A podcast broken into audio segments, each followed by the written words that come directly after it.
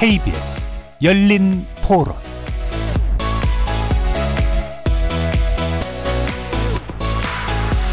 안녕하십니까. KBS 열린 토론 정준희입니다. 고발 사주를 공수처 조사를 한다고 그러는데 과연 잘 할 수 있을까 하는 게 국민들의 걱정이거든요. 특검을 구성해서 조사를 해야 되는 게 아닌가. 아무래도 이제 검찰 출신들은 검찰들을 감싸게 돼 있기 때문에 그런 것에서 조금 더 수사 진척이 있을 수 있지 않을까 하는 생각입니다. 특검을 어떻게 뭐 확실한 증거도 없는데 특검은 나는 걔네 시간만 끄는 것 같고 간단한 사건인데 뭐 금방 조사하면 나오는 건데 뭐 특검은 할 필요 없다고 해요.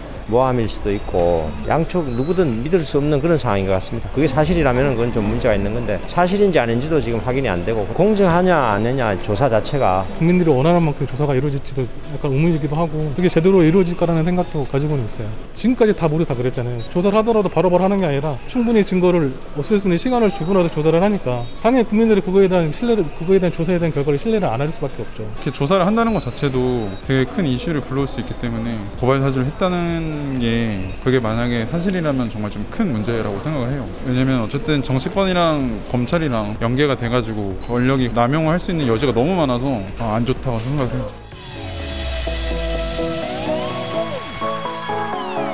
거리에서 만나본 시민들의 목소리 어떻게 들으셨습니까?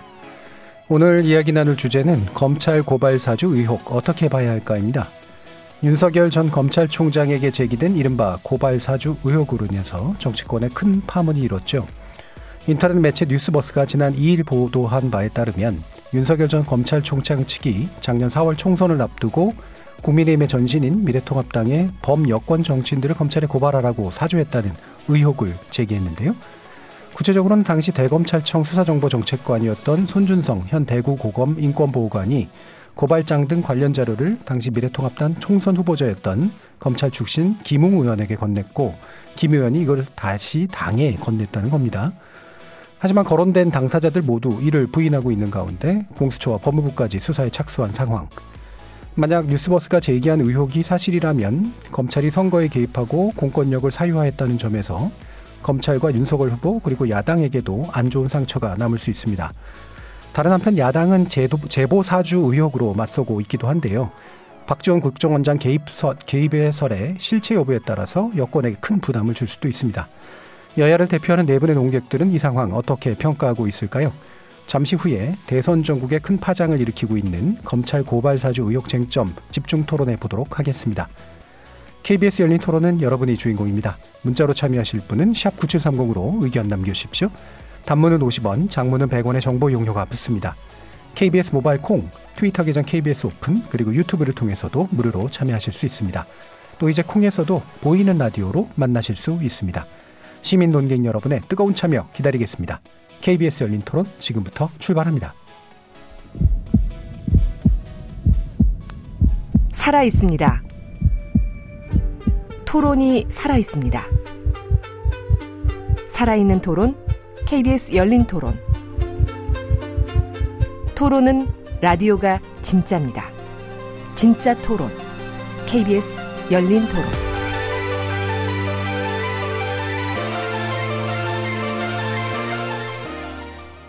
자, 오늘 이야기 함께 해주실 네 분의 논객 소개해 드리겠습니다. 먼저 최민희 더불어민주당 전 의원 나오셨습니다. 안녕하세요. 불굴의 희망 최민희입니다. 자, 조상호 전 더불어민주당 상근 부대변인 자리하셨습니다. 예, 안녕하세요. 조상호입니다. 자, 그리고 정미경 국민의힘 최고위원 함께 하셨습니다. 네, 안녕하세요. 김용남 윤석열 캠프 정무특보 나오셨습니다. 네, 안녕하세요. 호기심 천국 김용남입니다. 자, 최민희 의원님은 불굴이시고 김영남 특보님은 호기심 천국이시고 예. 아 그게 뭔가 이유가 있는 건가요? 아니 계속 최 의원님하고 방송하면서 아, 라디오 하실 때마다 예, 예, 예, 서로 저 부캐를 하나씩 갖기로 예, 했습니다. 하긴 그 저기 저희 오후에도 이렇게 계속 만나시고 그러니까 예. 뭔가 이렇게 분위기가 이렇게 매칭되는 분위기긴 한데요. 오늘 이 분위기 계속 갈 수 있을지 잘 모르겠습니다. 일단 고발사주 의혹이라고 이제 얘기되는 그런 사안 물론 이제 보시는 시각에 따라 다르게 정의하시는 분들도 물론 있고요. 어, 여기에 이제 당사자들의 이야기가 굉장히 좀 혼란스러우면서 그리고 옆으로 또 늘어난 이 관련자들도 좀 있고 그래서 이 사건에 대한 규정도 제각각일 것 같은 느낌이 듭니다. 어, 어떻게 보시는지 한번 차례대로 한번 들어보도록 할게요. 먼저 최민희 의원님부터 말씀 주시죠. 이게 그렇게 뜨거울 뜨거울 것 같지 않습니다. 왜냐하면 이 사건의 정치적 규정, 정치적 반영, 파장은 이미 끝난 것 같아요. 그리고 남아 있는 건 법적 수사를 통해서 밝혀야 될 것 이런 게 남아 있어서 그건 좀 시간이 걸리지 않겠습니까? 그래서 그거 그래서 뜨겁지 않을 것이다. 우리의 토론은 네, 그럴 것 같고 저는 이 디지털 증거 손준성 보냄과 음. 그다음에 오늘 이제 그 기사로 확인된 것에 따르면 검사 X가 킥스에 접속해서 이 고발장을 작성한 것으로 보인다까지 나왔어요. 그리고 또 하나는 손준성 검사가 김웅 의원에게 고발장을 전달했고 이것이 처리됐다면 이건 상줄 일이다라는 김기현 대표의 말씀이 있었죠. 예. 그래서 지금까지 확인된 바로는 고발 사주보다 저는 검찰의 선거 개입 의혹 음. 이다 이렇게 보고 나머지 한 부분 어, 피해자로 적시된 윤석열 전 총장 그리고 아내 그리고 한동훈 검사 그 또 하나의 음. 문제의 고발장이 네. 있지 않습니까? 그 경우는 그게 만약에 사실임이 밝혀지면 그거는 검찰의 권력 사유화 의혹이라고 봅니다. 예. 상당 부분 사실로 확정이 되고 있는 듯한 요소가 있고 그다음에 아직 남은 것도 확정이 네, 네, 된다면 네. 네. 결국은 검찰의 개입이라고 하는 문제를 확정하게 된다 이렇게 보셨는데요. 어, 이렇게 끝나는 건가요? 자 정미경 최고위원님 어떻게 보십니까?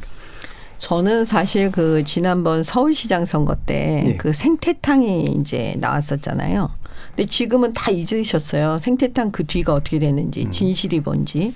그래서 정말 이 대선을 앞두고 또 생태탕이 뭐가 또 나올까 되게 기대하고 있었어요, 사실은. 예.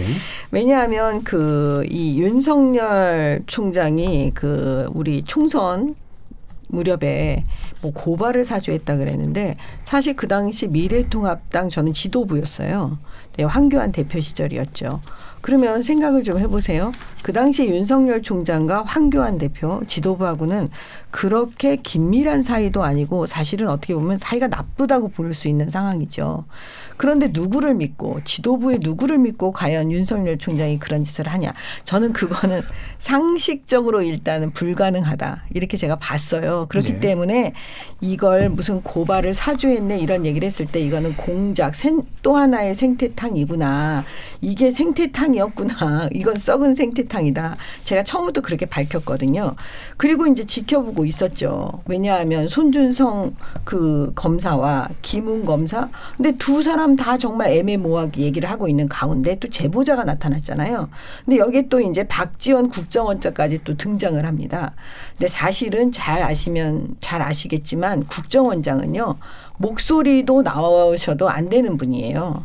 근데 그 국정원장이 세상에 이 제보자하고 어, 이 제보자가 제보한 이후 그 다음에 보도된 보도 시점 그 가운데 지점 8월 8월 11일경에 만났다는 건데 그것도 호텔에서 제가 볼 때는 이 정도 되면 그 제보자의 일단 순수성에서는 신뢰도가 너무 많이 떨어지는 거예요. 그다음에 이 제보자 조성은 씨는 처음에 언론에 나와서는 본인이 아니라고 또 얘기를 했고 그러니까 계속 신뢰도가 지금 떨어지는 상황에 있기 때문에 저는 이 사건은 사실은 그 규명되기가 좀 어렵고 예. 이거를 계속 생태탕처럼 끓이는 것만 지금 남아 있는 가운데 있는데 마침 국정원장까지 개입을 돼버렸기 때문에 정말 아까 제가 처음에 예측한 대로 이건 다 썩은 생태탕이 돼버렸다. 예. 저는 이렇게 진단하고 있습니다. 예. 그러니까 선거 시기에 흔히 나올 수 있는 공작의 일부고 어, 계속해서 사건을 키우는 게 목적이지 실체와 목적은 아닌 그런 상황인 것 같다. 예, 예. 이렇게 보시는 거네요. 예. 조상호 대변인 말씀도 들어보죠.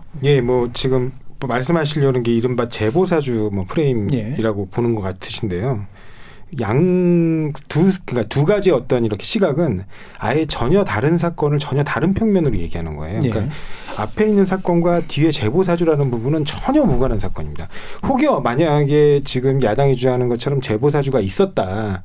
아니면은 뭐 제보 과정에서 일정 부분 뭐 조언을 들은 게 있었다. 그러면 그게 법적으로 문제되거나 도덕적으로 어떻게 보면 이렇게 다시 평가받거나 정치적으로 재평가 받을 부분이 혹여 있을지 모르겠습니다. 근데 그것과 관계없이 여전히 이 고발 사주는 굉장히 심각한 문제입니다. 법적으로는. 그러니까 앞에 정치적인 부분에 대해서는 최민희 의원님께서 잘 정리를 해 주셨지만 저는 이제 기본적으로 법률가이기도 하니까 법적으로는 이게 왜 문제냐.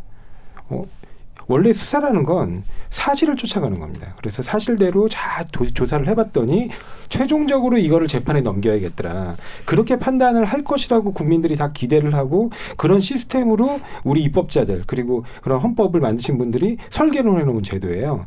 근데 그걸 수사하는 수사 주체가 본인과 관련된 사건, 그러니까 결국에는 총장이니까요. 총장 본인과 관련된 사건을 직접 고발을 받아 해서 자기가 셀프로 고발을 해서 셀프로 수사를 한다. 그 수사 결과가 어떻게 정당하다고 얘기할 수 있습니까? 예. 그리고 그게 어떻게 제대로 된 수사이며 검찰권을 남용하지 않았다고 단정할 수 있습니까? 이러한 형태로 지금까지 검찰권을 남용하고 사법권을 남용한 그런 부분에 관해서 과거에 지금 야당 정권, 야당이 정권을 잡았을 때 여러 가지로 문제된 적이 있었거든요. 지금 당, 당장 사법농단을 얘기하기 전에 그쪽 당에서 실제로 국회의원을 오래 하시고 서울시장 후보로도 나오셨던 분 중에 한분또 있죠. 나경원 전 의원께서 있었던 일이 뭐가 있었습니까? 본인 관련된 사건에 관해서 그때 당시에 본인의 부군께서 그 판사로 계시는 판사로 계시면서 그때 당시에 관할 검찰에 있던 검사에게 기소만 해달라. 그 다음에는 우리가 알아서 처리하겠다. 이른바 기소청탁 사건이 있었어요. 그 사건과 이 사건은 굉장히 유사한 사건입니다.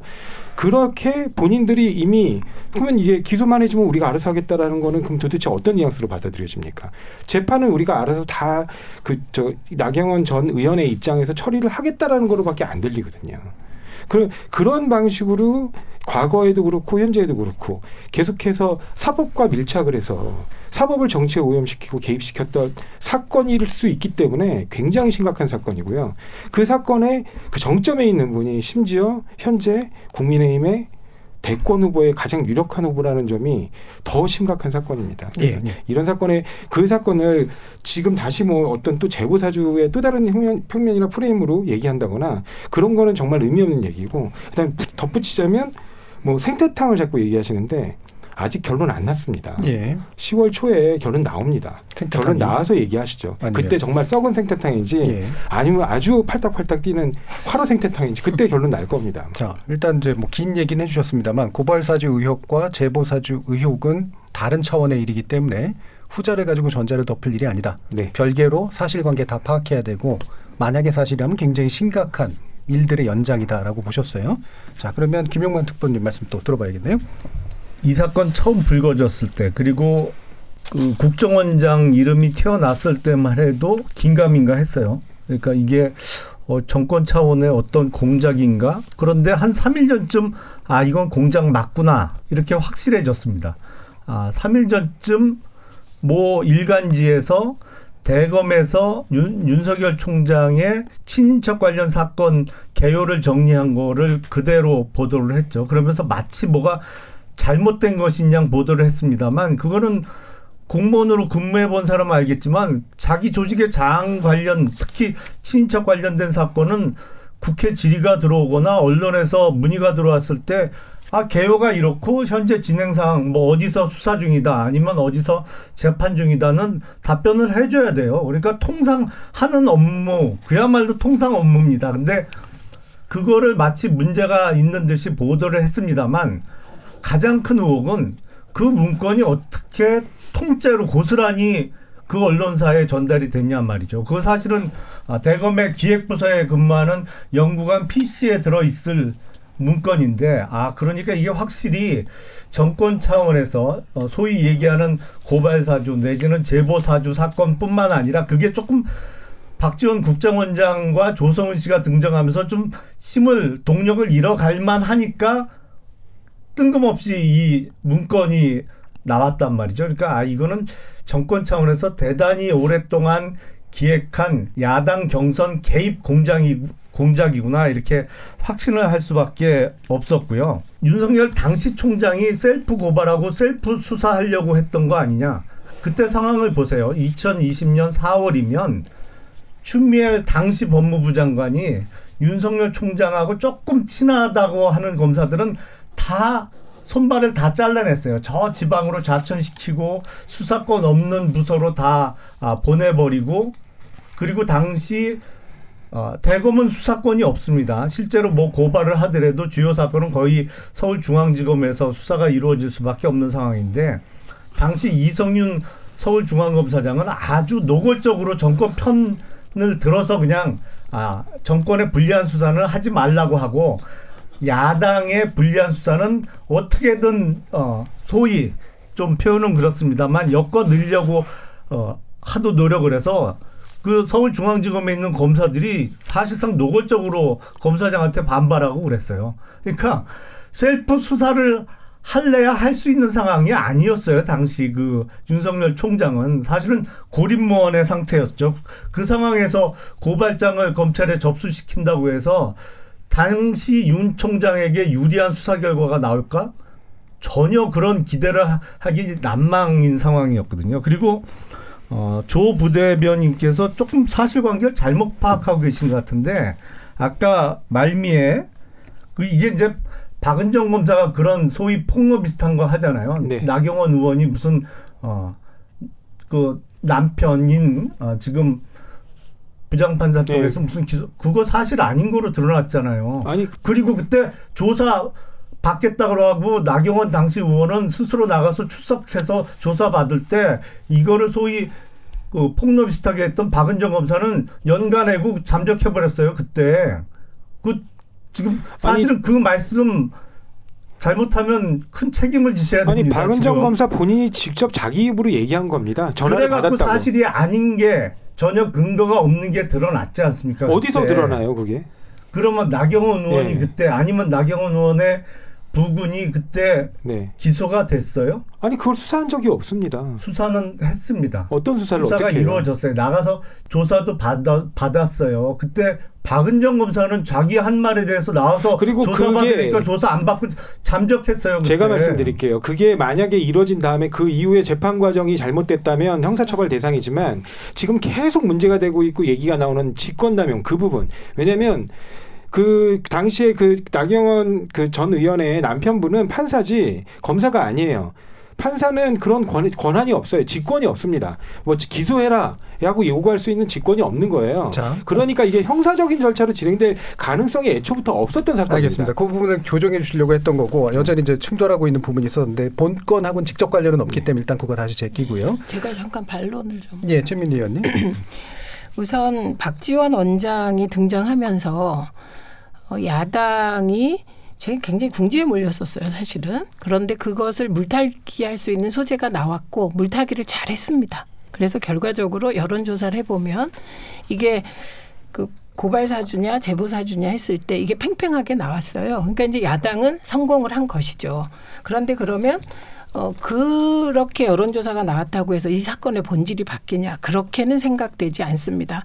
예를 들면 어 박지원 원장이 등장하고 뭐 그 나머지 자료를 가지고 이게 공작일 수 있겠다 이렇게 말씀하시는데 저는 이 과정을 보면서 국민의힘 쪽에서 너무 박지원 원장을 신격화시킨다. 이런 생각이 듭니다. 그러니까 박지원 원장이 그 2020년 4월 3일 그때는 어떤 상황이었냐면 어, 목포인가요? 어디서 국회의원 후보로 열심히 뛰고 있어서 이런 거 조작할 수도 없었고 그러니까 이분은 우연적인 상황에서 지금 등장을 한 거예요. 그러니까 드라마로 치면 까메오 정도인데 이제 이게 까메오 내지는 특별 출연밖에 안 되는데 지금 자꾸 주인공으로 만드셔서 박지원 원장님 기분이 좋을 것 같아요. 특성상 어, 그런 생각이 듭니다. 그리고 또 하나는 왜 박지원 원장을 만나면서 만난 8월 10일 전후에 어, 조성은 씨가 디지털 자료를 많이 캡처했다. 뭐 이런 얘기 나오잖아요. 그래서 그걸 근거로 드시잖아요. 근데 오늘 뉴스버스에서 어, 중요한 기사를 냈습니다. 자기들이 9월 2일 보도할 때까지 조성은 씨에게 받은 건 7월 21일 날 받은 디지털 증거가 전부였다. 그러니까 이 말은 8월 10일 날 전후해서 조성은 씨가 뭘 다운받았건 기사와는 전혀 상관이 없다. 그걸 오늘 밝혔고 그걸 자료로서 증명했습니다. 받은 날짜까지 다 공개했거든요. 그래서 음 저는 우연적으로 박지원 원장이 등장해서 야당의 물타기 거리를 줬고 어느 정도 물타기에 성공했으나 거기서 더 나가서 이거를 국정원의 대선 개입이라든지 이런 식으로 나아가시는 것은 지나치게 무리하는 것이다 이렇게 봅니다. 예. 그런데 제가 말이죠. 반론 아니 예, 제가 좀 반론을. 좀 할게요. 그 물타기라는 거는 의도적으로 그러면 야당이 물타기를 했냐 그거는 언어가 틀린 것 같아요. 왜냐하면 지금 박지원 국정원장하고 지금 조성훈 씨가 만난 건요 야당이 만나라고 해서 만난 게 아니에요. 그 두 사람이 만난 거예요. 그 사건이 알려진 거예요. 그렇기 때문에 당연히 전 또 뭐냐 그리고 국정원장은요 국정원법에 의하면 굉장히 엄격하게 되어 있어요. 정치에 관여를 해서는 절대 안 돼요. 근데 이 민감한 시기에 제보자를 만나가지고 도대체 제보자하고 사담을 나눴다? 그거를 누가 믿겠습니까? 더군다나 지금 다운로드 받은 게 그 만난 시점 전날과 그 다음날 그렇게 많이 나오고 있다는데 그 다음에 또 오늘 나온 거에 보면은 그날만 만난 게 아니고 그 제보 전에 한 번 더 만났다는 거예요. 그거를 또 이 조성원 씨는 8월 말이라고 그러고 뭐 누구는 9월 초라고 하는데 이렇게 계속 만나고 있단 말이에요. 그다음에 조성은 씨는요. 보통 사람들이 갖지 못하는 엄청난 힘이 있다는 생각이 들어요. 무슨 얘기냐. 대검의 이 사건 주인 검사인 말하자면 대검의 감찰 부자인 한동수 부장을 직접 만나요. 보통 검사장급인 그 감찰부장을 제보자가 직접 만날 수 있나요? 없어요. 그러니까 의심하는 거예요. 그 다음에 정광석화처럼 공익 심, 이 공익 제보자, 공익 신고인으로 만들어줘요, 대검이. 그게 뭐 5일인지 3일인지 이틀인지 알 수는 없지만 아무튼 5일 안에 그런 일이 벌어져요. 이것도 보통 사람은 이렇게 되질 않아요. 공익제보자로 신고해도 두 달이 걸리는데. 예. 그러니까 이 모든 거에 호, 아 이젠 아는 거예요. 그 뒤에 국정원장이 있었구나. 박지원 원장이 있었구나. 이런 생각이 드는 거예요. 이건 합리적인 이유인 거예요. 예, 일단 거기까지 듣고요. 제가 예, 잠깐만 예, 팩트 체크 잠깐만요. 하나 하겠습니다. 결정적인 음. fact check인데요. 지금 제보 전에 조성은 씨가 박지원 원장을 8월 말이냐 9월 초냐 두 번 만났다고 하셨잖아요. 아니 8월 11일 만난 거 말고 한 그러니까. 번 만났다고요. 그래 그게 예, 근데 그 시점을 조성은 씨는 8월 말이라고 하고 또 다른 언론은 9월 초라고 그런데 그것만 아니 그런데. 제가 예. 조성은 씨가 디지털 증거를 뉴스버스에서 조- 준 제보한 날짜가 7월 21일이라고요. 예. 네, 자, 그거 일단 맞아요. 거기까지 끊고요. 아니 그러니까 자. 제보 전에 만난 게 아니라 제보 후에 만난 거죠. 이제 다시 논점을 좀 모아보겠습니다. 근데 아까 이제 조상호 변호사님 이제 얘기하신 게 이게 두 가지 사건은 별건이다. 그러니까 물론 연결은 돼 있지만,라고 하는 게 이제 의미는 자 일단 이제 지금 뭐 만났다, 그 다음에 의심이 된다. 이제 이게 정황들이잖아요. 예, 지금 그러니까 제보를 사주했다라고 충분히 의심하고 계신 정황인 거고. 그거 사실관계 일단 확인을 해야 되고. 자 그런데 그러면 문제가 만약에 되는 거면 이게 제보 사주했다고 해도 이제 문제긴 하지만 그 내용이 이제 이를테면 나오게 된 문건이라든가 연결 관계라든가 이런 게 조작된 거면 심각한 문제인데 그게 조작된 게 아니라 만약에 사실이라면 그게 자체가 별개의 문제잖아요. 예를 들면 실제로 문건이 있었고 문건이 전달됐고 전달된 문건이 고발로 이어졌다라는 게 이제 핵심적인 어떤 의혹의 내용이니까 이 부분에 대한 사실성을 어떻게 아, 판단하는 그거는 것인지. 제가 간단하게 그 부분만 답변을 드릴게요. 그게 뭐냐면 지금 조성은 씨는 그 텔레그램 방에 김웅하고의 대화 방에 그걸 폭파했어요. 그걸 삭제하고 자기가 필요한 것만 제보를 했단 말이에요. 그러면 그거에 대해서 우리가 어떻게 생각하냐면 증거 능력이 떨어지는 거예요. 그러니까 떨어지는 거하고 예, 조작된 거하고 다른 판단이니까. 아니죠. 예. 왜냐하면 그거를 삭제했다는 거는 전체적으로 수사기관이 볼 수 있는 거를 못 보게 하는 거기 때문에 그거는 조금만 잘못되면 조작이 될 수가 있는 네, 거예요. 그러니까 조작 혐의를 주신 예, 거고요. 아, 예. 예, 뭐 지금 말씀하시는 게 지금 약간 팩트 책 팩트가 좀 이게 왜곡돼 있는데 그 방을 폭파한 게 조성은 씨가 아니고 김웅 의원이 그 방을 네. 폭파했다는 거예요. 그리고 그 방은 아니, 거기도 제가 보면 말씀드리는 방에도 나오지만 거는 애초에 이 자료를 줬다는 것 자체가 김웅 의원도 꺼림직했겠죠. 그러니까 본인이 이 방 폭파한다고 써놔요. 아니 지금 겁니다. 좋아요. 그러면 그 폭파라는 예, 단어를 쓰지 않을 테니까 예. 지금 조성은 씨 다 인정한 거예요. 예. 무슨 얘기냐면 조성은 씨가 김웅하고 대화한 부분을 일부 예. 그걸 삭제하고 줬단 말이에요. 그 얘기 말씀드리는 아, 거예요. 그거 다 중요한 인정하고 건 이제 있잖아요. 문건이 보내졌느냐라는 뭐 네. 그리고 제가 네. 그몇 가지만 네. 지금 말씀드릴게요. 뭐냐면 지금까지 나온 그냥 정확히 팩트로 확인된 부분은 손준성 보냄이라고 찍혀 있는 그 이제 캡처된 그 고발장들이 들어와서 김웅 의원이 그걸 그 조성은 씨에게 전달된 거는 확인된 것 같아요. 그리고 그 다음에 그 손준성 보냄이라고 하면 그렇게 원래 텔레, 텔레그램을 뭐 저도 쓰지만 그렇게 전달 기능을 통해서 보내면 위에 그게 손준성 보냄이라는 그 최초 이 자료를 보낸 사람, 전달한 사람 이름만 보이는 게 아니고 그 이름을 클릭하면 프로필이 뜹니다. 근데 그 프로필이 뜨는 내용을 보면 그게 결국에는 핸드폰에 그 손준성이라는 그 휴대전화를 입력한 사람과 비교해 봤을 때 동일 계정이라는 게 확인된 거예요. 그러니까 결과적으로 요 고발장을 전달한 사람의 한 명 중에 손준성은 들어가 있는 겁니다. 현직 검사가 들어가 있는 거죠. 예. 현직 검사가 뭐가 들어가 있냐면 조직의 수장행을 그 피해자로 적시해서 이, 음, 여당, 그러니까 야당 그때 당시에 그, 그 이제 상대당 음, 국회의원 후보자와 그 다음에 언론사 기자들을 고발하는 내용의 고발장을 전달한 사람이 현직 검사인 거예요. 예. 이거는 분명한 사실입니다. 예. 아, 그건 기- 아직 확인 안된건 아니요, 그건 분명한 사실이에요. 그건 팩트고. 안 되고요. 예. 잠깐만요. 예, 그다음에 두 번째는 제가 제가 몇, 몇 가지 말씀드릴게요. 빨리 마- 마무리하시고 그리고 예. 그다음에 거기에 수, 이제 수신처가 아까 지금 말씀하셨잖아요. 뭐 서울중앙지검장이 이미 친여 뭐 인사인데 제대로 수사가 되겠냐. 뭐 그렇게 지적하실 수 있어요. 그래서 그랬는지는 모르지만 거기에 수신처가 대검 공공수사부장으로 되어 있고요. 문서 안에요? 예, 그 다음에 조성은 씨에 따르면 김웅 의원이 특별히 강조를 해서 4월 8일자 고발장을 넘길 때는 서울중앙지검은 안 되고 대검에다가 고발을 접수를 해야 된다. 대검 예, 민원실에다가 그렇게 얘기를 합니다. 그렇게 모든 것들이 다 맞아 떨어지는 거예요. 예. 그러니까 그런 부분에서 지금 이 고발 사주 의혹에 관련해 가지고 적어도 검찰의 일부 세력이 개입됐다는 거에 대해서는 이미 팩트로 확인된 부분이고요.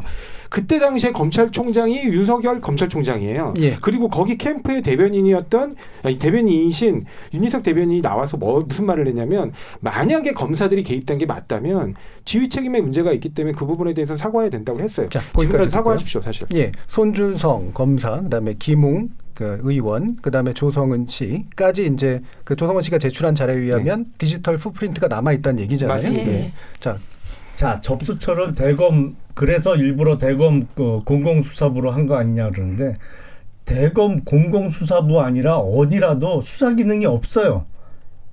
없애버렸잖아요. 대검은 수사를 못해요. 아니 그렇지 않습니다. 수사를. 대검 공수수사부 대검 그 대검으로 들어가면 배당을 할 수 있게 돼요. 배당은 어차피 서울중앙지검으로 가거나 일선지검에 가야지 대검에서 직접 수사할 수가 없습니다. 그러니까, 주- 그러니까 검찰총장이 정점으로 있는 데서 자기한테 편한 검사에게 배당하기 위해서 대검에다가 자, 접수시킨 그거는 거죠. 나중에 반론을 하시고 예. 김영남 후보님이 보시기에 자, 그러면 그거는 공공수사부장은 윤석열 총장의 측근이었어요? 아니었잖아요. 자, 일단 그때 2000 2020년 그때 추미애 법무부 장관이요 원래 1년마다 해야 될 인사를 6개월 단위로 했어요. 자, 윤석열 총장 저 측근들 다 잘라 내버리느냐고. 자, 그 지금 일단 윤 총장과의 연결성 문제는 나중에 좀 판단을 해주시고 방금 이제 말씀 드신 손준성, 김문, 조석 그 제보자로 이어지는 이 디지털 자료가 남아 있다에 대해서 사실이 아니라고 그러셨잖아요. 그 부분에 대해서 좀 말씀 주시죠. 그거는 확인이 안 된 거죠. 이미 사실은.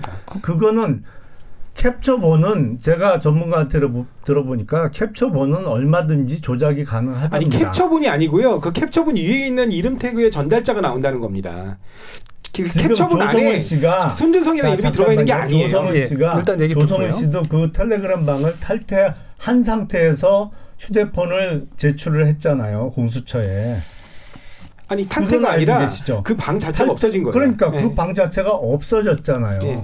그러니까 그 방 자체를 갖고 있어야 사실은 확인이 가능하거나 안 그러면 텔레그램 본사에다가 자료를 넘겨 받아야 확인이 가능한데 지금 조성은 씨가 제출한 캡처본이나 그거를 제출한 것 갖고는 사실 확인이 쉽지 않을 수가 있고요. 일단 그리고 그러면 손 검사가 개입된 게 확인되면 바로 윤석열 총장이 형사 피의자로 입건될 수 있는 어떤 근거가 되나요? 잠깐만요. 이 공수처는 그것도 확인되기 전에 훨씬 전에 피의자로 바로 입건해 버렸어요. 그래서 공수처의 제가- 객관성이나 네네.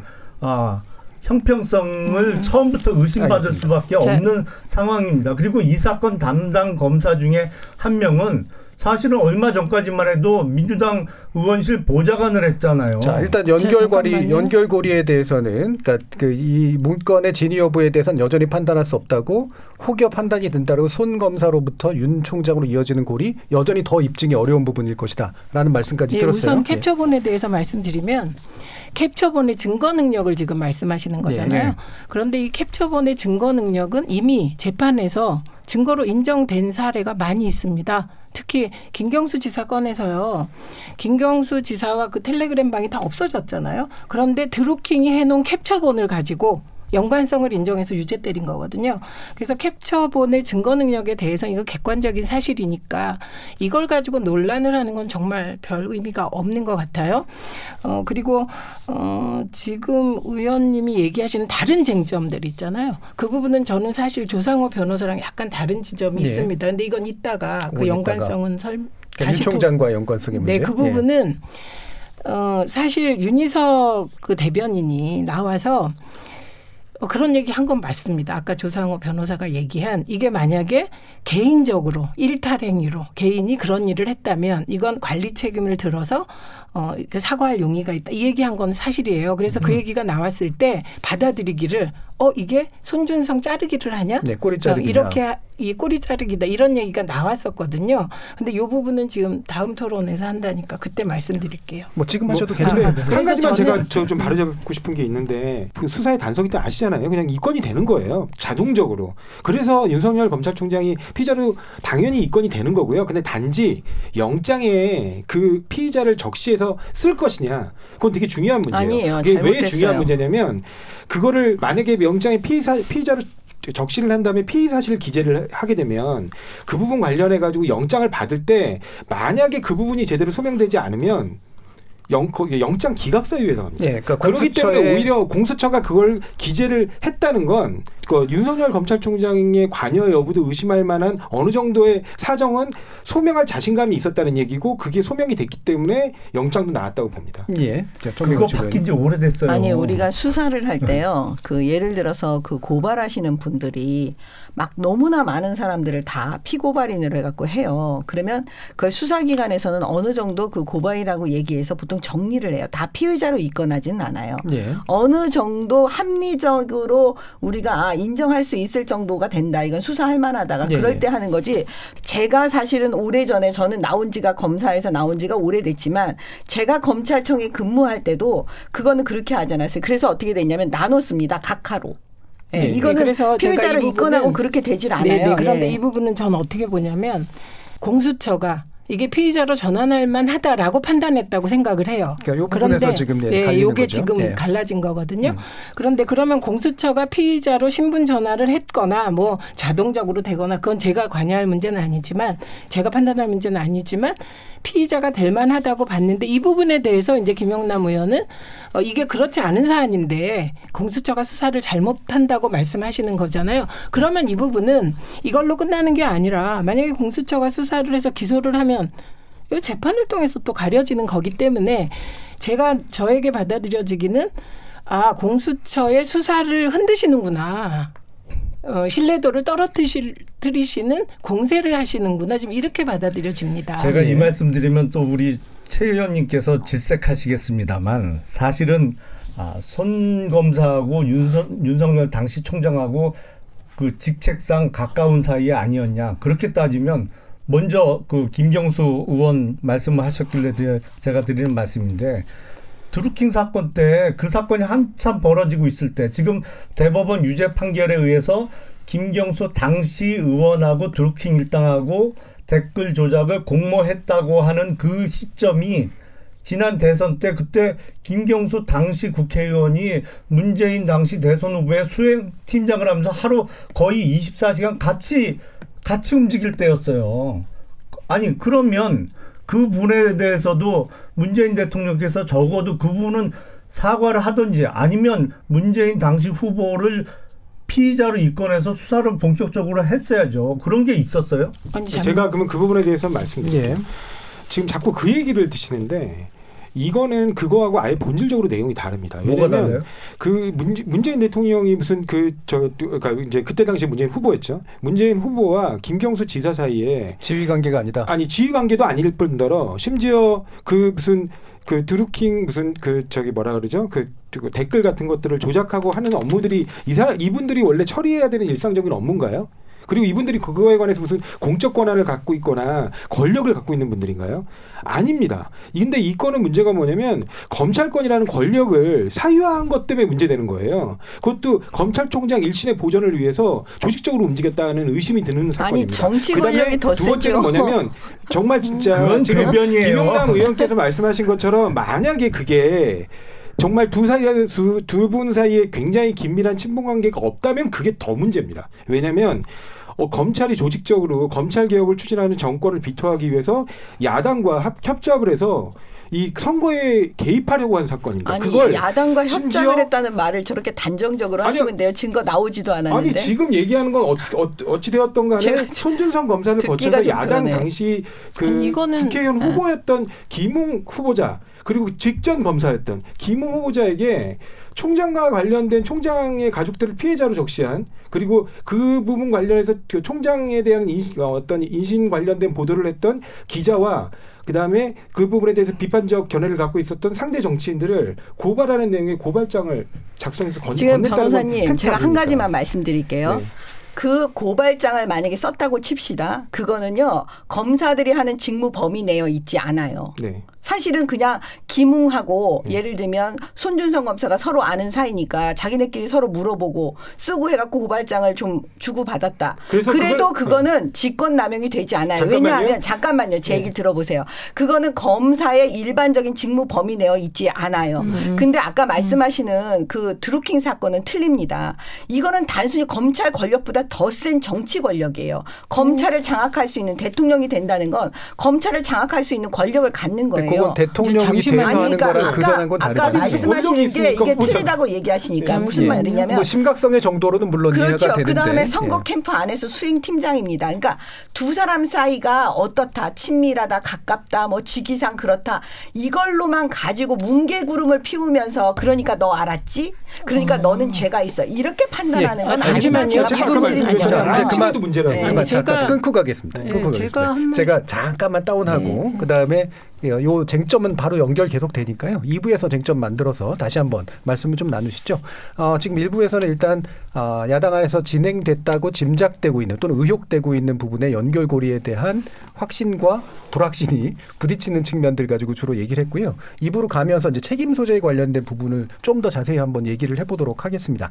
여러분께서는 KBS 열린 토론과 함께하고 계십니다. 토론이 세상을 바꿀 수는 없습니다. 하지만 토론 없이 바꿀 수 있는 세상은 어디에도 없습니다.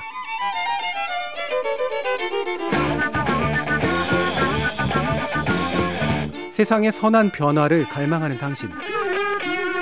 정답이 아니라 질문의 힘을 믿는 당신. 우리 KBS 열린 토론에서 만납시다.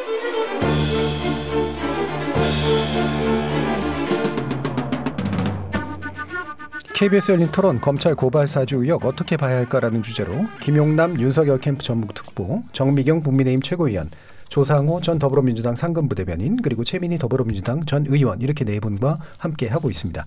자 일부 마무리에서 이제 붙었던 쟁점은 전 두 가지로 지금 일단 보는데 여러 가지가 있습니다만 어, 손 검사하고 이제 김웅 의원하고의 연결고리가 혹여 있었다고 치더라도 정미국 최고위원 말씀은 이거는 검사의 직무 범위에 해당하는 게 아니기 때문에 직권 남용이라고 보기가 어렵다라고 하는 법적 해석 문제가 하나 있고요.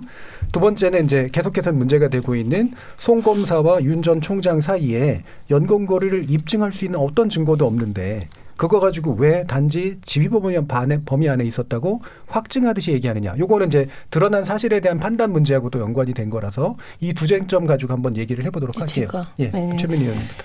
어, 우선 저는 법적으로 직권남용이냐 아니냐 그건 이제 법률가들이 관심이 있을 네. 것 같아요. 이게 대선 앞두고 이렇게 뜨거운 건 이것의 정치적 의미. 그리고 윤석열 전 총장이 이례적으로 중간에 사퇴하고 그것도 야당 후보로 갔기 때문에 이게 민감할 수밖에 없죠. 그래서 주로 저는 정치적 의미를 얘기를 어, 하는데요. 우선은 몇 가지 사실, 그러니까 오늘 중요한 일들이 많이 있었습니다. 그 중에 보면 이준석 대표가 오늘 한 라디오와 인터뷰를 하면서 세계의 고발장이 유사하다는 걸 인정했어요. 지금 고발장이 그러니까 소위 최강욱 의원과 관련한 세 개의 고발장이 있는데 그게 유사한데 이것을 부정하는 건 그건 있을 수 없는 거다 이렇게 인정을 했어요. 그리고 제가 늘 이거 드라마의 주인공이라고 얘기하는 정점식 의원도 이 고발장을 어딘가로부터 받아서 당에 이제 관계된 당무감사실인가요? 어딘가로 보냈다라고 얘기를 했거든요. 그러니까 국민의힘의 고발장이 전달된 건 맞고 그래서 이 부분에 관해서는 이게 뭐, 뭐 손준성이 썼다, 안 썼다, 그래서 직권남용이다. 이거하고는 다른 문제가 있는 것 같고요. 그 다음에 두 번째는 지금 계속 나오는 게 관계의 문제인데요. 저는 국정감사나 대정부 질문에서 가장 이상했던 질문이 법무부 장관도 마찬가지인데 윤석열 전 총장과 손준성이 개인적으로 친하냐, 친분 관계가 있냐, 뭐냐라는 질문이 제일 이상했어요. 왜냐하면 조직이라는 건 형식적 논리로 돌아가는 곳이잖아요. 그래서 개인적으로 뭐 친분 관계 중요하지 않아요. 검찰총장과 정보 정책관의 관계 그 속에서의 업무 수행 내용이 뭔가가 중요하다는 거예요. 그래서 저는 뭐 손준성 전 검사를 처음에 추미애 장관이 임명했다 안 했다 뭐 추천했다 이것 하나도 안 중요해요. 그 검찰 검사 동일체의 원칙 속에서 검찰 조직의 논리상 정보 정책관은 검찰총장의 눈과 귀로서의 역할을 하고 대검 내규에 따르면 검찰총장이 지시하고 허용하는 범위 내에서 업무를 수행한다. 이 사실이 중요하다고 생각합니다. 저 반론. 자, 이 부분에 대해서 이제 예. 일단 저 저기 김용남 특보님께서 이제 캠프에서 사실 이 부분을 또 문제를 삼았잖아요. 오히려 이건 청와대가 어, 좀 뭔가 얘기를 밝혀야 될 일이다. 그런 얘기를 하셨으니까 먼저 한번 좀 들어보고. 아니 근데 팩트 체크가 있어요. 우리 예. 이준석 대표가 얘가 예. 하신 말씀. 이준석 대표의 핵심은 뭐냐면요. 정점식 의원이 그거를 받아서 변호사한테 줬다 내부에 그거는 김종인 비대위 시절이에요. 이게 지금 틀려요 시점이. 예. 총선 무렵이 아니에요 이거는. 그러면 4월 달하고 8월 달이란 말이에요. 그럼 이거는 이미 김종인 비대위 시절이거든요. 예. 그러면 무슨 얘기냐면 이런 고발장 비슷한 내용들이 어떤 루트로든 다 들어왔다는 거죠. 예. 이 당에. 그러면 생각을 해보세요. 그게 바로 손 검사가 써서 지금 말씀하시는 대로 김웅 검사한테 줘서 그게 조성은 씨한테 가서 그게 들어온 거라고 특정을 그 안 짓는 거예요. 그렇죠. 그거는 음. 뭐냐면 다양한 이 지금 이 세 분 조성은 김웅 그다음에 손 검사 이분들 중에 누가 진실이 아닌 거짓말을 말할 수도 있는 거예요. 예. 왜냐하면 아니, 어떤 루트로 다야. 하나만 아니 제가 잠깐만 제가 체크해드릴게요. 네. 그러니까 아까 우리 예. 최민희 의원님 말씀하신 거에 제가 팩트 체크라는 걸 저는 말씀하는 제가 거예요. 뭐냐. 얘기한 개의 다양한 고발장의 방식으로 유사성. 이게 들어왔기 때문에 누가 과연 이 고발장의 원본을 가지고 있었는지 이것도 전혀 밝혀지질 않는 거예요. 왜냐하면 선거 때 너무 많이 들어와 있기 때문에. 근데 예, 제가 예. 지금 정정식 의원도 그 얘기를 지금 본인이 기억을 못해서 그러는 것 같 은데 이건 김종인 비대위원 시절에 누군가가 정점식 의원한테 줬다는 거거든요. 예. 그러면 김웅 의원이 최초에 얘기했을 때 정점식 의원한테 이걸 줬다고 얘기를 했어요. 그러면 김웅 의원도 4월 달 선거였는지 8월 달 선거였는지 헷갈리게 막 말하고 있는 거예요. 자, 아니 제가 시- 말한 자, 건 그게 자, 아니죠. 경로를 다시 한번 정리하겠습니다. 예. 세계가 세계가 자, 잠깐만요. 다른 거죠. 경로가 단일하냐 아니냐도 물론 중요하고 시점도 중요하긴 하지만 핵심적으로 최종적으로 국민의힘이 제출한 고발장이 어디서부턴가 온 것이고 그게 어쨌든 막 연결하다 보면 검찰에서 온 것이다. 이제 이 부분이잖아요. 아니, 근데 그거를 왜냐면. 정점식 의원이 얘기한 지금 거는 했다는 거는 김웅 의원이 최초에 또 무슨 얘기를 했냐면 자기가 하나 썼다 그랬어요. 고발장 쓴 게 있다고. 예. 그러면 그 정점식 의원이 가지고 있는 게 김웅 의원이 자기가 작성한 그 고발장일 수도 있는 거예요. 예. 잠깐만요. 아니요, 이건 제가 얘기해야죠. 제가 말씀드린 건. 고, 이 고발장이 이 고발장이다 그런 얘기가 아니라 오늘 그 인터뷰를 제가 들었어요. 직접 이준석 대표가 얘기한 것은 그 조성은 씨가 받은 고발장, 그 다음에 정점식 의원이 받아서 전달한 고발장, 미래통합당이 최종적으로 고발한 고발장 이 세 개의 내용에 동일성이 있다는 부분을 인정했다 요 말씀이에요. 예. 일단 경로는 다를 수 네, 있다고 경로는 하더라도 얘기 안 했습니다. 자, 예. 자. 김용 그럼 김용남 측 우선 아, 특보님. 그 민주당 쪽에서 그리고 있는 그림처럼 만약에 윤석열 당시 총장이 당시 수사정책 어, 책임관이었던 손준성 검사에게 시켜서 고발장을 작성하게 하고 이게 김웅 당시 후보한테 건너갔다고 한다면 예. 왜이 고발장이 4개월이나 잠을 자고 있었고 접수 자체가 안 됐죠?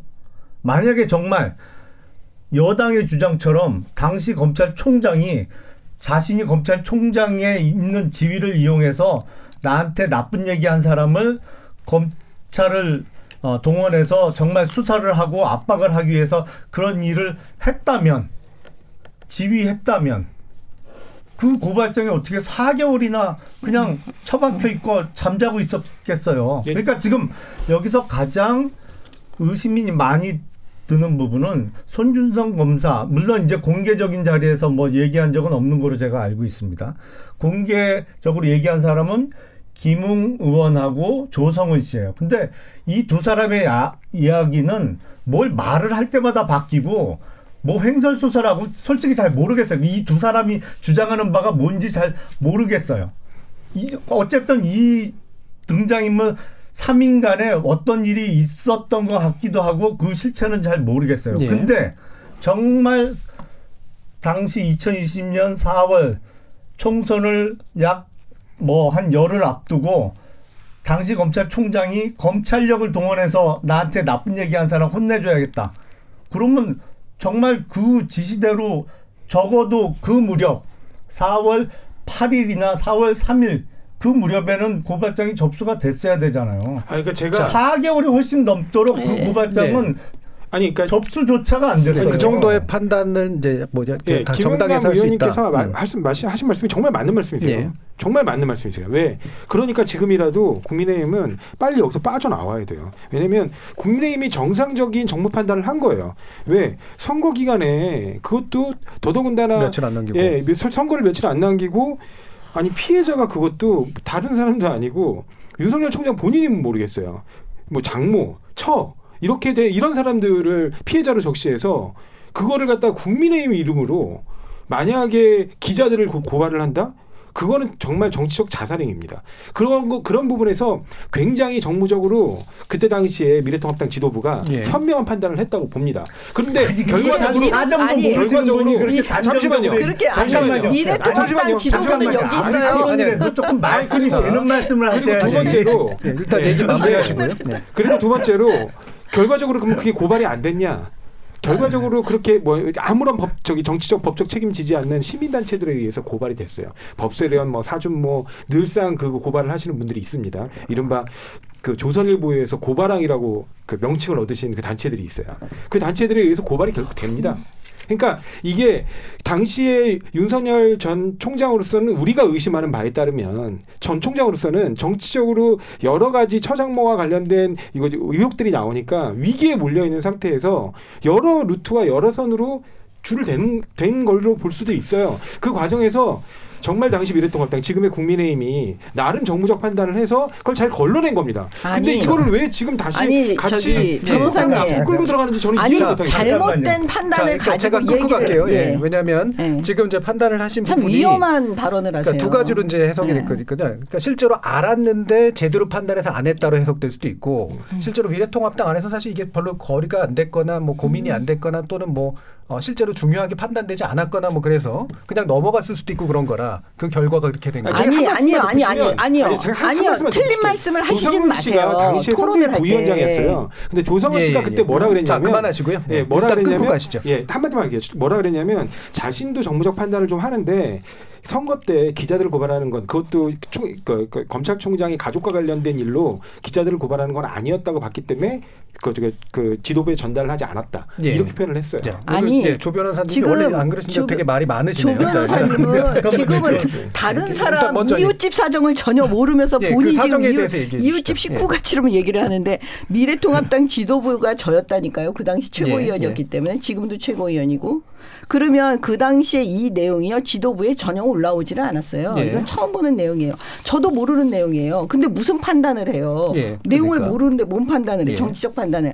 그건 말이 안 되는 거고요. 저는 김웅하고 조성은 씨가 무슨 관계인지를 모르겠어요. 그 두 분이 뭘 왔다 갔다 하고 본인들이 무슨 판단을 하고 그런 건 뭔지, 뭔지 모르겠는데 일단은 딱 잘라서 말씀드리면 이런 고발장은 그 당시 지도부는 보지도 못했고 알지도 못하는 내용이에요. 잠시만요. 그다음에 또 하나는 아니 제가 이제 좀 아까 이제 다시 토론으로 돌아와서 자꾸 말이 지금 옆으로 가니까 진짜 윤석열 총장이 제가 생각을 해봤어요. 제가 총장이라면 윤석열 총장이 만약에 이런 이, 이 고발장을 만약에 하려고 했다면 아니 그게 너무 뭐랄까 이 윤석열 총장을 너무 바보로 하시는 것 같아요. 누가 밑에 있는 손준성 검사를 시켜서 그런 일을 하겠어요. 어? 저 같으면 밖에 변호인 선임하면 돼요. 어차피 장모도 있고 부인도 지금 사건이 연루됐으니까 변호인 선임해갖고 거기서 고발장 넣어도 되고 아니면 지인들을 통해서 해도 되는 거예요. 그거를 왜 자기 밑에 있는 검사를 통해서 이런 일을 하겠어요. 더군다나 그 당시에 지금 추미애 장관하고 엄격한 정제, 저- 어마무시한 전쟁을 치르고 있었는데. 잠깐만요. 그러면 제가. 지금 제가 볼 때는 윤석열 총장을 이걸 고발 사주했다 이렇게 의심하는 것 자체가 윤석열 총장을 아예 바보로 하는 거예요. 예, 두 가지로 지금 정리하셨습니다. 일단 지도부에서는 전혀 논의된 바가 없었던 부분이다. 그러니까 아까 그런 식으로 발언하시면 그거는. 정말 추측한 건데. 위험한 발언인데 예, 두 번째로 추측을 막 단정적으로 얘기하시잖아요. 저는 그러니까 지금. 판단했다고. 굉장히 잘하신 거라고 만약 알겠습니다. 자, 제가 그리고 두 하지 하지 번째는 않았다니까요. 자, 윤 총장이 그런 바보 같은 짓을 했을 리 없다. 우선 이게 시작된 거는 김용남 의원께서 이게 있었다면 4개월 후에 왜 했겠냐라고 네. 말해서 나왔다는 거. 아니 그 4개월을 왜 묵혔? 그러니까 그 묵힌 거는 왜 묵혔는지 우리 몰라요. 근데 결국은 민주통합당이 고발했다는 게 미래통합당이. 중요해요. 아, 미래통합당이 고발했잖아요. 그거만 남는 거고. 그때는 지도부가 바뀝니다. 아니 그러니까 혼란이 있었다고. 생각해요. 예, 그러니까 그러니까 총선에서. 총선에서 참패하고 사실 이거를 다시 고발하고 이게 의제가 되고 어딘가에서 근데 그 지도부인지는 전 모르겠고 시간이 걸렸을 거라고 생각을 해요. 근데 말씀하신 지도부에 올라가지 않았다 너무 당연하죠. 이걸 그 시점에 지도부에 누군가가 올리고 의논됐다면 그게 안 나갈 리가 없어요. 그렇기 때문에 올라가지 사실이. 않는 거고 네. 이런 일이 총선 기간에 벌어진다고 해도 그건 저는 지도부와는 상관없이 어딘가에서 진행됐을 거다. 근데 안 됐으니까 판단을 잘했다. 조성은 씨도 판단을 잘한 거죠. 네, 조성훈 뭐 씨도 자기가 전달 안 했다고 얘기했어요. 이게 부적절하다고. 예, 그렇게 정리하신 겁니까?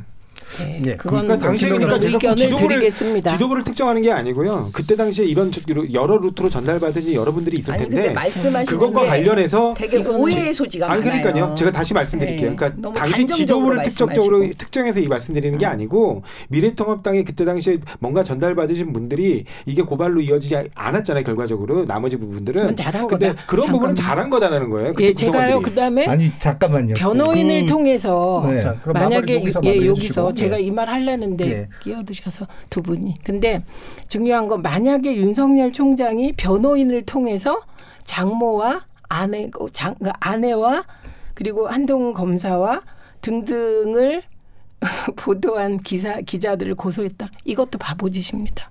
제가 보기에. 차라리 그게 낫다니까요. 그러니까 둘 다 어떻게 밑에 있는 아니 왜냐하면 검사는 그런 생각은 해서는 안 되는 명예심으로 사는 생각이죠, 사람들이 둘 다. 많아요. 특히 예, 이 예. 똑똑한 이 젊은 이 검사들을 자, 네, 어떻게 그런 건- 그런 검사들한테 그걸 시켜서 하라고 예. 했겠어요. 둘다 둘 다.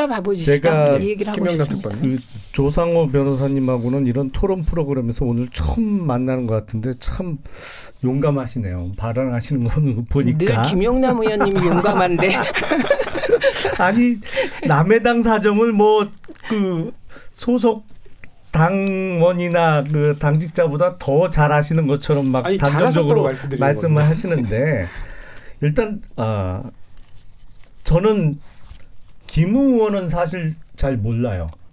그 같이 근무해 본 적도 없어요. 근데 당시 김웅 총선 후보죠. 2020년 4월 기준으로는 어떤 지위에 있었는지는 알고 있습니다. 이러한 어떤 정말 그 컨피덴셜한 기밀적인 사항을 당해서 이렇게 맡아서 할 만한 위치가 전혀 아니었어요. 예. 어, 뭐 그런 신뢰 관계도 없었고 그럴 만한 위치에 있지도 않았어요. 그러니까 그리고 손준성 검사는 그 전에 같이 법무부에 근무해 본 적이 있는데 그 손준성 검사하고 김웅 의원은 친분 관계가 있을 수 있어요. 연수원 동기고 네. 같이 검사 생활을 했으니까 뭐 어, 친한 사이일 수 있겠죠. 근데 윤석열 총장도 제가 그 전에 같이 근무했었는데 윤석열 총장하고 손준성 검사는 그런 신뢰 관계가 전혀 없어요. 사실은 이게 소위 얘기하는 윤석열 당시 총장의 측근 그룹이라고 할 만한 위치에 있는 검사가 전혀 아니에요. 보직 경로로 볼 때도 그렇고 두 사람의 어떤 어 인간관계로 볼 때도 그러니까 지금 민주당이 그리는 그림은 개개인을 아는 사람이 보기엔 정말 황당한 거예요. 그래서 당시 그냥 총장에 있었고 대검에 근무하는 검사였으니까 그런 관계 아니었겠냐라고 추정을 넘어서 단정적으로 말씀하시는데 개개인을 아는 사람들이 보기엔 너무 이건 그릴 수 없는 자, 그림을 의원님 제가 거예요. 계속 얘기하는 알겠습니다. 게 개개인의 친분은 중요하지 예, 예. 않다. 자, 그 결- 조직 내에서 역할이 중요하다 이 알겠습니다. 말씀을 드린 거죠. 자, 지금 결과적으로 어, 윤 총장과 손준성 검사 사이 연결고리는 지휘 관계 외에는 일단 뒷받침할 수 있는 증거는 물론 없는 상태고요. 근데 지금 인성 쪽, 뭐, 이제 신뢰관계 쪽 얘기했어요. 그럴 리가 없다. 그럴 리가 당연히 있다. 이제 결국 이거 두 가지는 이제 추측이기 때문에 일단 그 정도로 얘기를 하시고 약간 더 얘기해 주시면 좋을 게 현재 이제 국민의힘이 어느 정도까지 이 부분에 대해서 어, 물론 드러난 사실과 연관성 그래서 이제 묵혔다라는 표현을 이제 아까 쓰셨으니까 이게 결과적으로 고발이 이루어지긴 이루어졌잖아요. 그리고 이제 그 고발장에 이제 내용적 동일성의 문제가 있으니까 그러면 국민의힘 쪽에서 이걸 어떻게 받아들여서 처리한 건가? 이제 이 부분에 대한 판단을 좀 들어보고 제가 좋겠어요. 제가 말씀을 좀 드릴게요. 저는 그 김웅 의원 초기에 입장부터 제가 이제 이 페이퍼를 만, 종이를 만들어 가지고 쭉 써봤어요. 그랬더니 김웅 의원이 처음에 어떻게 얘기를 했냐면 그 고발장을 본인이 써서 범 아니 그러니까 제보가 들어오거나 뭐가 하면 전부 다 법률 지원 단장한테 준다는 거예요. 근데 그걸 정점식 의원이라고 얘기를 한 거예요. 네. 근데 사실은 그 총선 때는 법률 지원 단장이 아니었어요. 정점식 의원이. 그러니까 비대위 시절에 김종인 네. 비대위 시절에 이 지원단장이었어요. 법률 네. 지원단장. 그러면 김웅 의원은 계속 총선 지금 질문하는 사람들은 총선 무렵을 얘기하고 있는 거예요. 네. 어? 그때 손준성 검사한테 고발장을 받았냐 이렇게 물어보는데 답변하고 있는 김웅 의원은 뭐라고 얘기하냐면 그 8월 달 마치 정점식 의원이 지원단장 시절에 있는 얘기를 계속 하고 있는 거예요. 예. 그래서 또 또 나가다 보면 이분이 뭐라고 말하냐면 우리를 다 헷갈리게 만들고 있어요. 김웅 의원이 고발장을 본인이 썼다고 얘기를 했다가 예. 또 본인이 안 썼다고 얘기를 했다가 이렇게 지금 왔다 갔다 하고 있거든요. 제가 봤을 때는 정점식 의원이 지금 이 고발장 쓴 거 이거는 제가 볼 때는 김웅 의원이 작성해서 준 것으로 보여져요. 네. 예, 이거는 우리 이제 지- 저희가 판단해 볼 때는 근데 지금 이 김웅 의원이든 정점식 의원이든 그다음에 이 제보자인 조성은 씨까지 말을 누구도 시원하게 말해 주지 않는 거예요. 조성은 씨는 처음에는 자기가 신고인 아니라 그러고 어? 그 나중에는 뭐자 본인이라고 그러고 말이 계속 왔다 갔다 해요. 박지원 박지원 국정원장을 만난 거에 대해서 왔다 갔다 얘기하고 있고 그래서 제가 볼 때는 이 지금 당사자들이 계속 헷갈리게 만들고 있기 때문에 결국 예. 이거는 수사를 통해서 밝혀질 수밖에 없는 거예요. 요 단계까지만이라도 예. 김웅 그다음에 조성은 그다음에 이 정점식 그다음에 손 검사 요거는 다 수사를 통해서만 밝혀지는 예. 부분이지 이걸 가지고 누구 하나 단정적으로 여기서 말할 수는 없는 것 같아요. 예, 예. 지금 예. 판단하기 국민의힘, 거기까지입니다. 음, 지금 이제 문제가 국민의힘이 이 사항을 어떻게 할 것인가. 네. 어, 일단은 내부에서 당무감사 하신다고 하시지 않았습니까? 근데 이제 그 결과에 대해서 저희가 엿볼 수 있는 거는 원내대표나 당대표가 외부에 하시는 말씀 외엔 저희는 알 길이 없잖아요.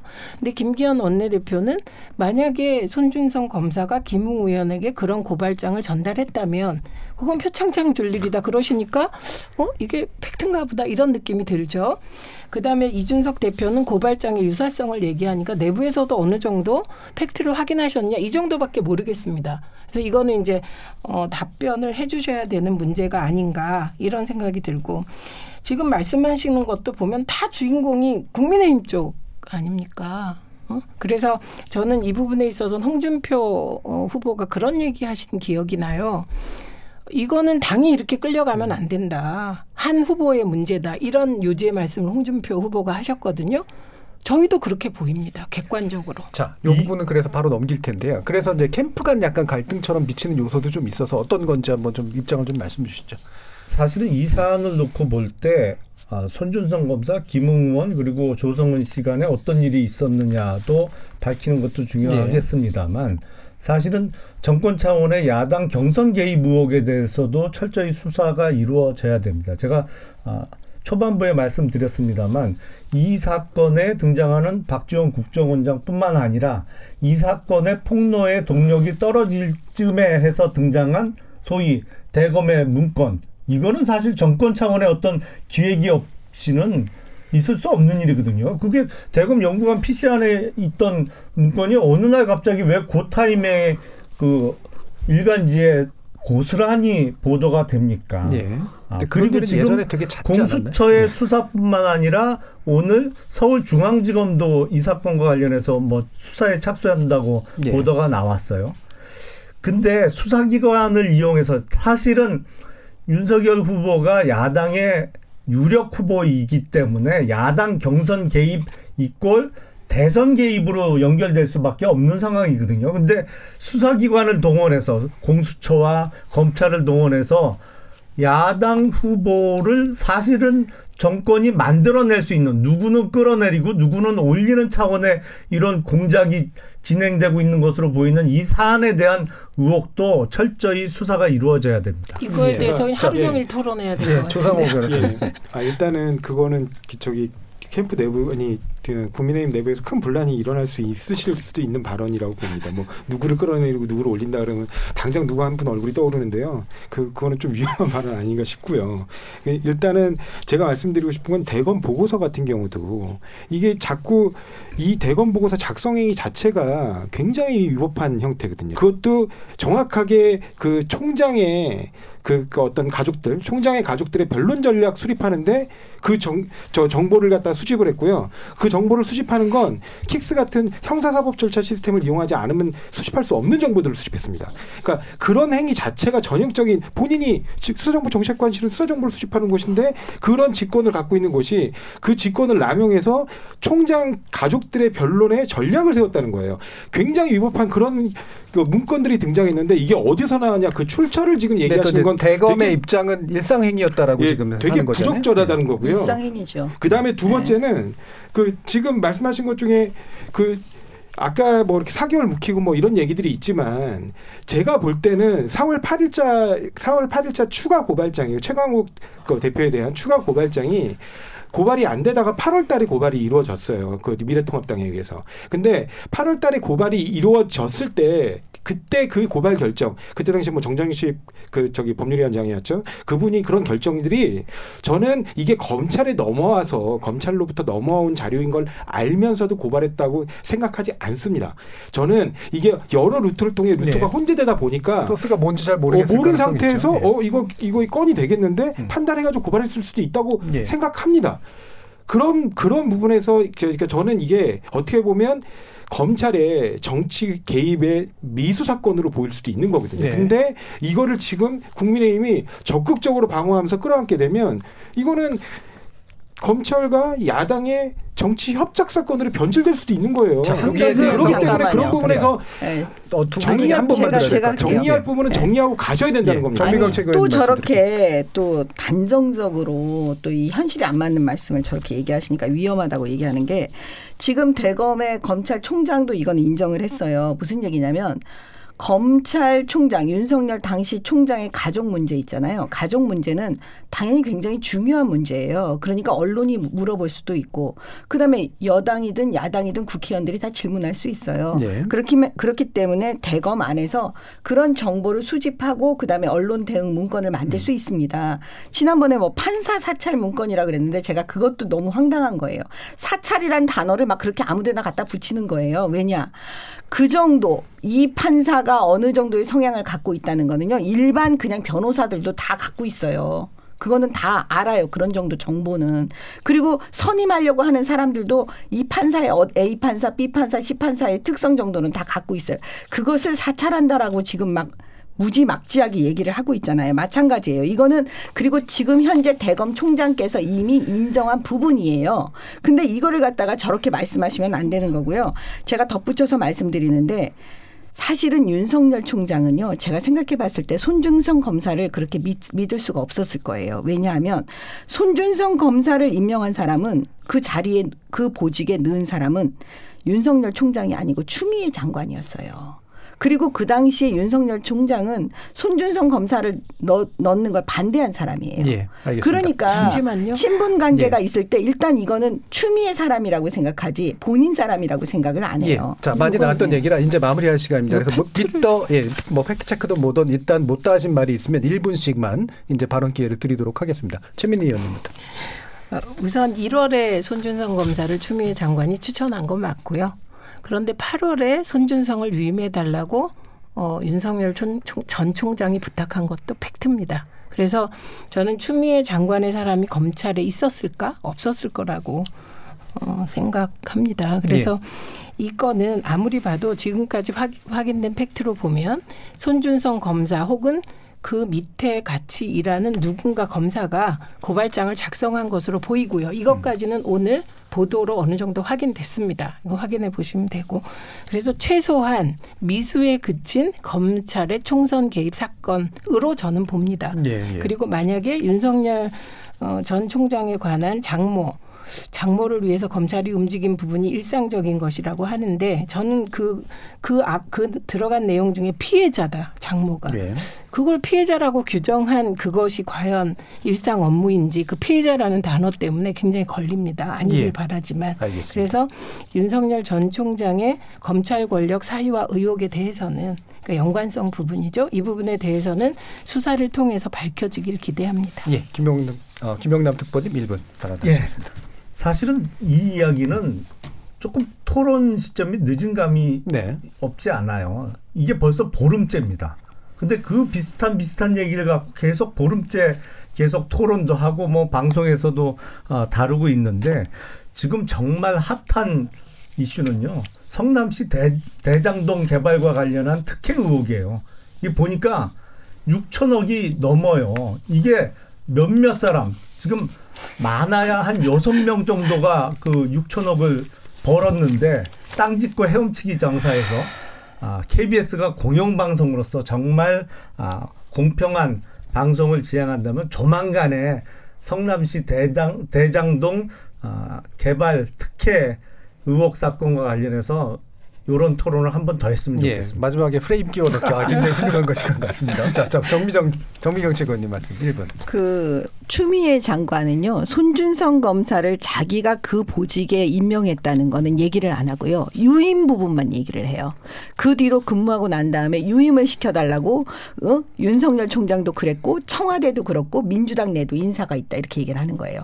그래서 아마 여권 지지자들도 굉장히 비판의 목소리를 내는 걸로 제가 알고 있어요. 아니 청와대도 인사에 개입했구나 민주당도 인사에 개입하고 있구나 이걸 스스로 자백한 거나 마찬가지예요 추미애 장관이 그 다음에 추 미애 사람이 없다고요 추미애 장관 사람이 지난번에 추미애 장관하고 윤석열 총장이 대립해서 싸울 때 전쟁을 할 때 그 대척점 점에 있었던 사람이 한동 한동수 감찰부장이에요. 네. 근데 그 한동수 감찰부장 손에 칼을 주고 또 이 사건 윤석열 총장에 대해서 수사하라고 하면 이거를 누가 믿겠어요. 예. 사실 이 세상에는요.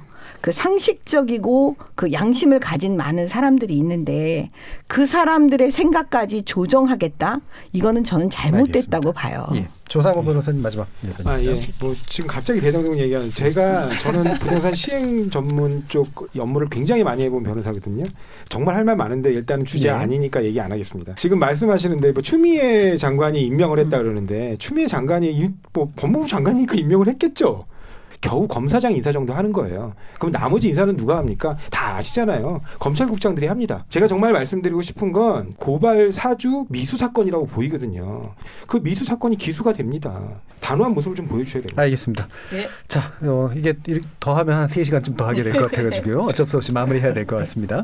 KBS 열린 토론 오늘 논의는 이것으로 모두 마무리하겠습니다. 오늘 함께해 주신 최민희 더불어민주당 전 의원, 조상호 전 더불어민주당 상근부 대변인, 정미경 국민의힘 최고위원, 그리고 김용남 윤석열 캠프 정무특보 네 분 모두 수고하셨습니다. 감사합니다. 네, 감사합니다. 감사합니다. 감사합니다. 검찰에 의한 고발 사주 의혹을 두고 대선을 앞둔 정치권의 상호 공격과 방어 여념이 없습니다만 관련된 최근 여론조사 결과를 보면 사실로 받아들이는 쪽과 그렇지 않은 쪽이 비슷, 어슷비슷 갈립니다. 전형적인 정쟁화 양상을 보이고 있다는 거죠. 물론 수사기관 등에 의해 사실 여부가 판가름 나겠습니다만 그런 사실 여부와 상관없이 또 지지 의사를 바꾸지 않겠다는 답도 꽤 큰 비중을 차지하고 있는 것으로 보면 사실보다는 역시 신념이 우위에선 탈진실 시대를 부분적으로나마 실감하는 게 아닌가 싶습니다. 참여해주신 시민농객 여러분 감사합니다. 지금까지 KBS 열린 토론 정준이었습니다.